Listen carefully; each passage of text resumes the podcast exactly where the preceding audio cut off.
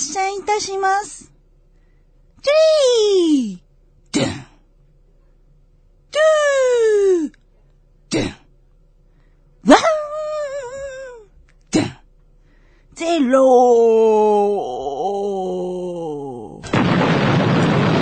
はい、皆さんこんばんは。こんばんは。今週もやってまいりました。夜のツタンカーメン75億光年に一人の日大桜庭つゆきと。アシスタントのギャオでございます。今週もどうぞよろしくお願いします。はい、今週もやってまいりました。夜のツタンカーメンということでね、今週も張り切っていきたいんですけれども、はい。今週はですね、ちょっと今までに話したことない話をしようかなと思うんですけれどもいい、ですね。あの、僕ね、公演がすごくありがたいことに喋ってって言われるから言って喋りますけれども、はい。その中で、うん。やっぱ僕のこの喋るようになった原点というのが、うん。このインドに行ったアガスティアの葉っぱという、まあインドにね、はいえー魂の履歴書と言われるう過去性と根性と来世のことが事細かく書かれた葉っぱこのアガスティアの葉っぱを見に行ってから、はいまあ、僕の人生が大きく変わっていったんだけれども、はい。この話はですね本当にフルバージョンで喋ると本当に8時間かかるわけですよ。涙なしでは語れない、ね。本当にフルバージョンで素晴らしいですね、公演。8時間かかるやつを、はいこう半分カットして、うんもう最近あのもう4時間じゃ無理になってきて、うん。今もう5時間なんですよ。あ、5時間でやってる。5時間でやってて、うんいろんなとこはしょりながらうんやっていって、うんでこれねちょっともうほとんどネタバレになっちゃうんだけども、うんもう言う講演会で言うチャンスなんか絶対ないので、はいもう喋ってしまいますけれども、はい。あのー結局このアガスティアの葉っぱってね面白いことにね、お寺の名前が10個書いてあるんですよ。うーん。まあ人によってそらその過去世において作ってきた罪というかね、うんえー罪が違うので、はいまあそのお寺というのは一人一人違うわけですよ。はい。違う中で、えー例えばほらギャオだったら、うん人におごってもらってばっかりいる人は ここのお寺に行って、うんその火炙りの刑とかね、でなんか嘘ばっかりついてた人はこのお寺に行って、この水の刑とかいろいろなんかこう罰ゲームみたいな10個のお寺が書いてあるんですよ。カルマを落とすためのね。そうそうそうカルマを落とすための。はいで僕はもともとこのお寺巡りっていうのはねやるつもりがなかったんですよ。いつもそこまで行かないんですよね、講演会で。絶対行かないの。そうですね。うん、でそのお寺の話は、うん。どうしたら聞けるんですか？そうそうそう。いつも懇親会で、あまりにももうしてるの見たことないですもんね。懇親会でする、うんもう体力が残ってないんですよ。そっか。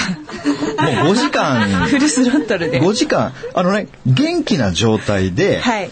5時間喋ったら別に平気で大丈夫なんだけど、うんもう最近過密スケジュールで、うんもう始まる前からヘロヘロなわけですよ。だからもう終わった時には結構な結構な割合で燃え尽きちゃってるのね。なるほど。だからもう懇親会でまたそこからお寺参りの話をする元気がなくなっちゃってるんだよな。お寺の話、私も聞いてみたいです。いつもそこまで行かないですもんね。だからこの間もうん森健さんに、うんその山口の森健さんにね「佐野森健さんいつもありがとうございます。ね。森健さんありがとうということで森健さんに、はい。坂野さんお寺巡りの話をうん。ツタンカーメンでしてくださいよって言われて、あそうだなといいですね。この話どうせうん。講演会で終わらないそう。できないんだか一度も見たらことないです。もうどうせ講演会でこの話絶対できないんだから、うんツタンカーメンで喋ればいいということに初めて気がついたんですよ。素晴らしい森健さん。さすが、ツタンカーメンラブの。ねでまあもともと僕はこのお寺参りで絶対したくなかったの。なんでしたくなかったかっていうと、はい。だって僕の中でもはや意味が分かりませんよ。過去世で作ったカルマを、うん。そこのお寺に行って、パンパンと手を合わせて、うん。消えるわけがないじゃないですか。おかしいでしょ、ね。過去世で作ったカルマがですよ、そのギャオが根性においてね、人のお金をたくさん使った、うん。人のお金をポケットに入れた、ないない。ない。わ。ないね、それはないね。まあそれはないけども、はい。それをさ、お寺に行って手を合わせてね、まあごごめんねねみたいな感じで手を合わせたところで、消えたらおかしい。軽い。ごめんねって。軽かったですよね、今。軽かったね、今ね。でだから、そんなので、消えたらおかしいじゃないですか。確かに、あの、この世にね、おか生まれて。きた意味とかもねそうごめんねで終わっちゃうわけですよそんなの僕ないから、うん全然興味がないですよ、初めから。はい。はい。だから一回はなかったんだけれども、うん。でもその葉っぱがねあのーまあ、全部教えてもらいましたよ過去世根性来世とか終わった時に、はい。もうなんか僕の中ではもう自分の知りたかったこと以上のことがね、知れたわけですよ。はい。でも感動のあまり、んあの、桜庭さん、あの、お寺参りどうしますかって言われた時に、ん何言ってんですか？僕は初めから行く気ですよって言って、口が言っちゃったわけだ。もうついつい言ってしまう。もうみんな知ってますよ、行く気がなかったの。行くって言ったよっていう感じです。あの場で、ね、あの場で質問されたらそう答えますよ。ね誰もがもう感動して、自だってもう。だってもう僕そのよ、ね、その葉っぱに書いてあることをはい教えてもらいながら、うん。何度も泣いてるんですよ、僕。一番ひどいところなんか僕声出して泣いたんですから、本当に。うん。で、そんなもう感動してる中で、桜庭さん、お寺参り行くの？って言われたら、行くってつい言うよ。それは言うさ。言ってしまう。まあそれでお寺参りに行ってきたっていうね。はいでこのお寺参りの旅が、うんちょっとね、本当ね、尋常じゃなかったんですよ。うーん。大変ってこと？あの、大もう大変ですね。僕の中では、はいもうね、トラウマ。へえ。うん、本当にトラウマ。今はさ、あの、笑い話しね、できるけども、はいあの、もう一回行けって言われたらもう絶対無理。もう絶対に無理。で、もうこれ10年前の話で、はいあの、あんまりする機会がないから、僕ね、細かなディティールはもう全部飛んじゃってるんですよ。あ、飛んじゃってて、その10個のお寺の中で、はいえーもう初めにね、この10個のお寺を前を回る前にね、はい。実は、あの、言われてたんですよ。うん。そのツアーが、ガイドというかね、はいえー連れてってくれるガネーシャさんっていう、か、カネミ様と同じ名前の、うん。おボブサップみたいな体のでかいおじさんがいるんだけどもね、このガネーシャさんに一番初めに言われたんです。坂本さん、今から10個のお寺回りますけれども、はい。おそらくはい10個全部回れないでしょって。うーん。なんで？一個一個のお寺がめっちゃ遠いんですよ。あ、地理的な問題もそう。インドはさ、広いですよ。そうだ、広いんですね。ものすごいもう広いでしょ、うんだからそこを車で回るんですよ。うん、うん、うん。車で。はい。えー、一週間かけて。あ、そんなにかかるんだ。だってさ、一番遠いお寺はう、ん。車で、本当にノンストップでずーっと走り続けて、うん。一番遠かったのは、走り続けてですよ。ご飯では休憩しましたけれども、うん一番遠かったのはね、24時間かかったの、車で。遠い。遠いですね。遠いですよ。だって、ね、東京大阪間で、大体6時間ぐらいかかりますから。うん、うん、だから、この、ね、まあ、道路事情が向こう悪いから、高速道路みたいにこう走ってるわけじゃないから、こう、道なき道を行ったりするわけですよ。うん。ガタガタしてガタガタする。だから、道なき道を行ってる中にね、うん突然、見たこともない、んこの部族みたいな人たちがいいたりするんですよ。わなんかさ、もう、ウルルン滞在記みたいなねー。すごいですね。なんかもう杖持ってさ、うんもう全裸の人がぴょんぴょん跳ねてたりするわけですよ。みたいなそうそうそうそう。で、あれ、ガネーシャさんあれ何ですか？あの人たちとか言うと、ああ、あれ裸族だよみたいなね。そんなノリなわけですよ。よくあること よくはそんな驚くことじゃないよみたいな感じで。で、まあ、だから言われたのは、その10個のお寺を多分回れないでしょって。それはなぜかというと、はい時間的な問題ではなくて、うん。体がどっかに支障がきますって言うんですよ。へなんでですか？って言ったら、ん悪魔はカルマを落とさせたくないからって。ー。怖っ。だからどっかで邪魔に入るでしょうって言うんですよ。怖っと思いながら、ん10箇所回らせていただきましたけれども、はいまあこの話長いから今週絶対終わらないから多分来週も行っちゃいますけれども、はいもしかしたら再来週、てかもしかしたら根性で終わらないかもしれないこの話長いから。はい。早く早く。早く早くね。早く早くって皆さん子供に言わない方がいいですよ。子供じゃないから大丈夫。あの、で、これは聞いてるリスナーの人がお母さんたくさんいるから。子供にね、早く早くってせかさない方がいい。なんでかっていうと、早く早くって言うとね、大体ね、アトピーの子供ってね、お母さんがせかしたりする子供が多いんだよね。へ早くしなさい、早くしなさい、早くしなさい、早くしなさいってもう小さい時から言ってると、アトピーになりやすいというね。まあそんなことどうでもいいんですよ。だから早く行きましょうね。で、あのー、1個目のお寺。もうね、1個目のお寺がとにかくやばかったんですよ。ー。1個目のお寺。もう1個目のお寺が、もうはいどぎも抜かれました。何のお寺ですか？もう名前とかもう全く一切覚えてないんですけども、そのお寺ってね、ビーチが目の前にあるお寺なの。寺院がね、ビーチにあるんですよ。うん、寺。院にビーチがあるっていう時点で、もうかなりすごいでしょ？で、そこに着いたのね、もう夜だったんですよ。はい。夜で真っ暗な時に、はいこの寺院の前のビーチに着いた時に、うん。このガネーシャさんがね、桜庭さん、今この海の中に、うん。あの、入って、うん。あの、30メートル泳いで帰ってきてください。あ30メートル行ったら、うん。そこで30秒間潜って帰ってきてくださいっていう意味わかんないミッションを渡されるわけですよ。意味がわからないでしょ？すごい。うん。怖いし、夜の真っ海。暗ですよ。真っ暗な中、海に入れないよ、怖くて。怖い。本当に怖いんだから。何いるかわかんないですよ。確かに。だって、サメいるかもしんないしさ、海。クラゲいるかもしんないしさ、うん。何がいるかわかんないでしょ入るのも嫌なのに、30メートル泳いで、30秒潜って帰ってくるっていう意味わかんないこと言われて、俺ね、無理ですって言ったの。うん。だって無理じゃないですか。嫌だね。嫌でしょ、んだから、いやちょっと怖くて無理ですってはい。言ったら、いや、桜庭さんね、これは、やらなきゃダメなんですよって。全部あなたのためなんですって。出た。あなたのためだあから。なたのためなんですって。っていうか別に、やらなくたっていいじゃないですか、そんなこと。そ。んな怖いこと。だって、生きて帰ってこれるか分かんないじゃん。30メートルも泳いでさ、30秒潜った時に何かいるかもしれないしさ。うん。だから無理ですって言ったんだけども、はい。もうガネーシャさんさ、ボブサップみたいに体がでかくてさ、怖いんですよ。リアル夢を叶えるぞみたいなそう感じですね。そう。で、もうとにかくやってくださいって真顔で言われて、うん。ああ、じゃあ分かりましたって言って、いやいや行ったんですよ。はい。で、本当に潜ったんですよ。まあ怖かった。うん。本当に怖かった。足引っ張られなかったですか？引っ張られなかった。怖いな。夜はダメでしょ、入っちゃ。怖いですね。ね。で、まあ出てきました。うん出てきまして、で、そこの寺院の中に入ったんですけども、やっぱね、インドの寺院は日本と違ってて、めちゃくちゃでかいんですよ。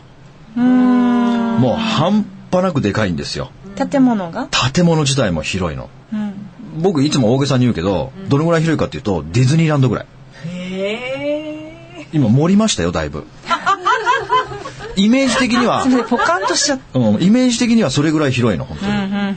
でね、そのお寺はね、もう多分、多分もう真っ暗だったから、はい外はね、で。結構夜遅かったはずなんですけれども、ディズニーランドのスペースマウンテンかと思うぐらい、うん。神社の、神社仏閣の外まで、うん。もうゴールが見えないぐらい人が並んでるんですよ。ええー、夜中なのに？中に入るのに。だから、すぐさっと入れないってことですよ。うん。だから、例えば伊勢神宮に例えたら、ん伊勢神宮の外まで並んでるってことですよ。そしてその最後尾がん、どこにあるのかさえわからないんですよ。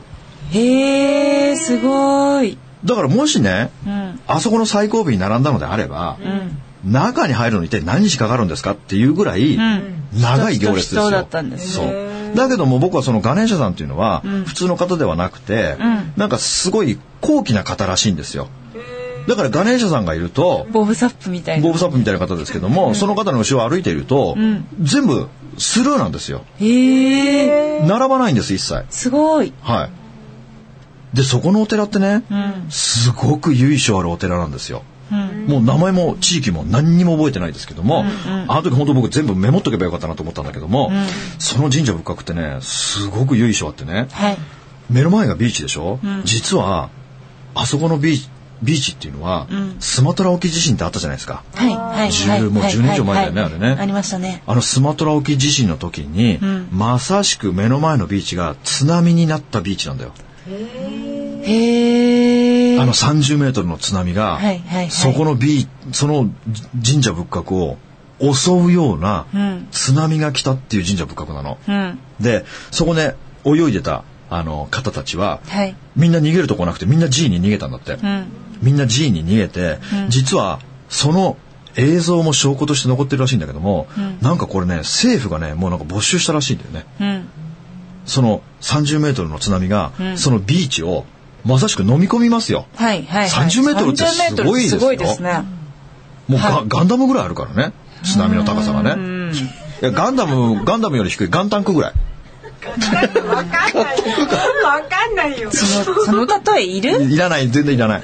で、その津波が神社を飲み込もうとした時に、ん信じられないことに、んモーゼの10階のように津波が割れたっていうの。津波が割れて、その神社だけん被害が全くなかったって。すごい神聖な場所なんですね。だからその映像があるんだって。見たい見たい。すごい見たい。だけどなんか政府に没収されたかなんかで、それもう表に出てこないんだって。でもまああるんでしょうねそういうことが。そう。だからそれぐらい、すごい神社仏閣なわけですよ。強力ですよね。そう、すごい強力でしょで、そこもね、中に入ってから、もう、結局中にあるご本尊みたいなところに行くのが目的だけども、うんはい中に入ったら入ったで、もうなんかとぐろ巻いてるんですよ。並んでる人たちが。うんうん。だからほら、スペースマウンテンもさ、ディズニーランドのさ、中に入ってもなんかもうぐるぐるぐるぐる回ってあるじゃ回ないですか。る回る回る回る回る。ぐるぐる回る。そう。だけど俺の場合はさ、ガネーシュさんっていうファストパスがあるからさ、もう全部カットですよ。すごいですね。すごいですよ。そしてね、もう僕、これはね、今でも、てか、もう死ぬまで一生忘れないけども、そのご本尊のあるところっていうのがね、これちょっと、この、この例えしても誰もわかんないと思うけど、そこの、例えば中に、うんその、ご本尊がいるはい。部屋があって、うんこれね、これちょっと例えが非常に難しいけども、うん。多分こ、両、両国国技館を想像してください。はい。相撲で見たことあるでしょ両国国技館。なんとなくわかるでしょなとなんんとなくわかる。なんとなく分かって、両国国技館の真ん中に相撲の土俵があるでしょ、はい。で、土俵のところが、うん。なんか雪を、あの、一緒一箇所に集めて穴掘るのなんて鎌倉？鎌倉ですよ。鎌倉みたいになってるんですよ、なんか真ん中が。中心が？中心が。うんで、そこが、中にご本尊がいるんだけれども、うん両国国技館あるでしょ、はい両国国技館を真っ二つにしてください。真っ二つに。うん。真っ二つにして、うんで、そこに真ん中に土俵があるでしょ真ん中っていうか、もうそこの、真っ二つにしたところの、はいところに、だから土俵があって、うんそんな感じで、あの、その真ん中の部屋がね、そんな感じになってるんですよ。だからなんか観客が、オーディエンスの方たちが、はい周りにああ。多分1000人ぐらいいるんじゃないのかな。なるほど。で、1回の儀式があって、うんその1回の儀式が、うん多分1時間ぐらいあるんですよ。うん。多分1000人ぐらい入れてね。うんうんうん。で、結局そこの1000人ぐらいが入れ替え制になってるんですよ。はい。1時間儀式が終わったら、その人たちが帰って、うんまた次の1000人がそこに入るみたいなはい儀式はいになって。だから、あれ本当最後尾に並んでる人は本当にその部屋に入れるまで何日かかるか分かんないぐらいですよ。うん。で、周りに観客がたくさんいるんですよ。はいでね、そこのあ真ん中の、その、ご本尊があるところが、レッドカーペットが引いてあるんですよ。はい。で、プロレスの観客とはいリングの間にフェンスがあるんですよ。プロレスってね。はい。あのフェンスで、普通の人入ってこれないんですよ。そのはいレッドカーペットはいはいのところは。はいはい。でも、僕なぜか、うん。そのレッドカーペットのところを歩いたんですよ。で、そこを歩ける人っていうのは高貴な人しか歩けないらしいんですよ。だから、その観客のインド人の1000人ぐらいの人たちも、やべえ、あいつすげえ、すげえやつが来たみたいな感じで。うんで、僕の場合ね、ガネーシュさんから黄色い布を渡されて、これを体に巻きなさいとか言われてるわけですよ。うん。で、黄色ってものすごい高貴な人しか巻けないんですよ。うん。でもガネーシュさんに言われてるから僕わけわからず、その黄色い布を体に巻いてるじゃないですか。んだから僕完全に偉い人なんですよ。うん。だからみんなが僕に手を合わせるんですよ。ただのジャパニーズなのに、一般ピーポーですよね。一般人の普通のおじさんなのに、うんその1000人ぐらいの観客のインド人たちは、こいつやべえよみたいな感じで、神々しい感じですね。もうなんか、ダライラマを拝むような感じで皆さんが僕のことを拝むわけですよ。で、もうレッドコーナーから僕歩いてくるわけですよ。レッドコーナーから本当に完全にプロレスの入場シーンみたいな感じですよ。みんなが、皆さんが見て見守る中。、だから、で、その時にね、なんかね、トランス音楽みたいなのがかかってるんですよ。その、ご本尊の中の。その民族音楽民族音楽がかかってるんですよ、うんうんトランスみたいな感じでかかってて、うんですとにかくね熱気が普通じゃないんですよ。異様な光景ですね。本当に異様な光景なんですよ、うん。でそこの前にご本尊のところはもちろん行けないんですよ、うん。ご本尊のとこ行けないのでちょっとここに座って待っててって言われたんですよ、うん。だから僕はそこに座ってあの正座をして、えーそのでもねご本尊見えないんですよ、うん。薄いカーテンがかかってるんですよ。あやっぱりこうで、その中で人がいて、その人がその神様に対して拝んでいたりとか、なんかこう、なんか中でやってる様子は見えるんですよ。でも明るくないんですよ。薄暗いんですよ。うん。なんか、ろうそくの明かりしかないから、はい。中は薄暗いけども、その薄いカーテンが下って、なんか大きな仏像みたいなの飾ってるのは見えたんですよ。で、僕やることないから、とりあえずここで待ってろって言われたから仕方ないから、僕ここで正座して、ずっとそのご本尊さんに向かって、ありがとうを唱えてたんですよ。うん。ありがとう、ありがとう、ありがとう、ありがとう、ありがとうってずっとありがとうを唱えながら待っていたんですよ。うん。で、なんかね、待ってたら、音楽が、どんどんどんどん、その、なんていうのかな、その、速くなってくるんですよ。うん。盛り上がってきました。盛り上がってきた感が満点になった時の、うん観客の人たちの盛り上がり方が尋常じゃないんですよ。うん。レイブですね。もう完全にレイブですよ。うん。そんな感じでなんかもうす、もう、うねりを上げてるんですよ。やばその。空間がライブハウスみたいになっちゃって。うんうんうんうんうんうん。でも、僕ね、なんかね、自分でん映画のワンシーンにいるような錯覚を起こしたんですよ。いやでも人がいて音楽が鳴ってて。で、真ん中に僕が座ってるわけですから。クライマックスを迎えようとしてるところですよね。音楽もどんどんどんどんこうすごい高揚してきてもうお客さんたちも、うん。なんかもうすごいですよ。もう言葉にできないぐらい異様な盛り上がりの時に、これこれどうなんだろうって思ってて、ん。本当時にあのー音楽がもう絶好調なもうすごいところでダンってななり終わったんですよ。うん。鳴り終わった瞬間にそこの中の働いてる人がすあその前に僕の前にすごく大きなお盆を持ってきたんですよ。お盆？お盆、お盆を持ってきてその上にねすごいでかいお盆ですよ。もう1メートルぐらいのお盆。でそこにねフルーツが敷き詰め引き詰めてあるんですよ。うん。引き詰めてあってでその人に聞かれたんですよ「お前名前なんて言うんだ?」って言われたから「あのつゆき桜庭」って言って「OKOK」って言ってこのフルーツはお前から神に捧げるものだってことを言うわけですよ。うーん。お供え物ですよそう、お供え物物なんですよ。はい。だから本当直径1メートルぐらいのお盆をうん。果物敷き詰めたってね、それはお前からのうん。神様のみあの貢ぎ物だって言って、でその人がその神様の前に行って、その野菜やそのフルーツをなんか捧げてるわけですよ。ん。でなんかさ叫んでるみたいな感じだけどもう観客もすごいしさ、何言ってるかわかんないけど、まあ、要するにこれは僕の名前を聞いてきたからだから露木桜庭からの神様からの貢ぎ物ですみたいな感じでやってるわけだよね。でそんなのもカーテンの向こうで薄明かりの中で見えるわけですよ。ですごいなこれとか思いながら、音楽がダンって鳴り終わった時に、そのカーテンをその中の働いてるスタッフの人が開けるわけですよ。開けた時に、ーうん。中に、うん。あの仏像がなんか神々しい仏像があったんだけれども、うん。その仏像の前に、ん。人がいたんだよ。うん。神様みたいな格好した人が。だって今までその薄明かりの中で見え見えてるんだよ仏像は。うんうんうんうんで人なんかいないんだよ。あいないんだ。いないよ人なんかいないよ。人がいない時にそのカーテンがバッて開けた時に、まあ明かりなんかついてないからさろうそくしかないから。うん。だからろうそくの明かりで人がいたんだよ。へえでその瞬間にうん。自分の目を疑うわけさ。うん。だ誰あの人？と思ってうんよく見たらその人スッていなくなったのよ。へえ何かわかんないよ。うん。何かはわかんないけどもうん。そんな体験をした1個目のお寺だったんですよ。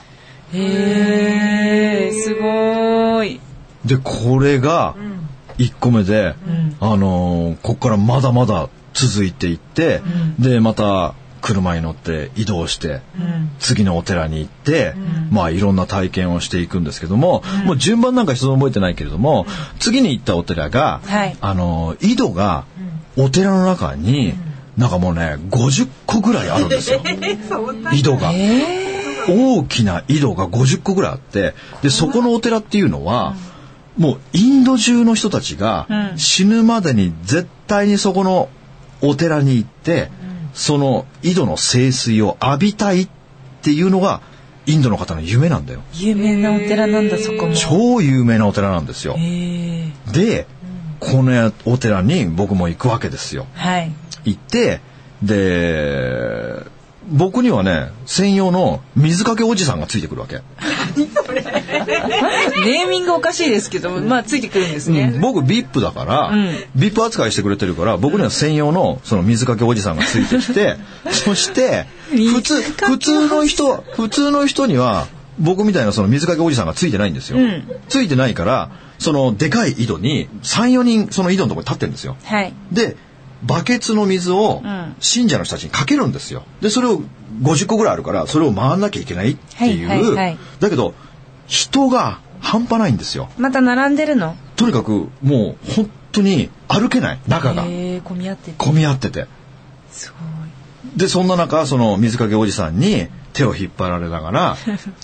で結局そのおじさんはごい。僕にだけ普通の人はうん。水をまあ 100, 100人とは言わないな、まあ、その後ろに30人ぐらいにん。水をバケツでさザバーってかける投げるわけそのバケツの水を、はいはいだけど僕の場合はおじさんが僕だけにかけてくれるわけその水をなるほど。水かけおじさんがうん。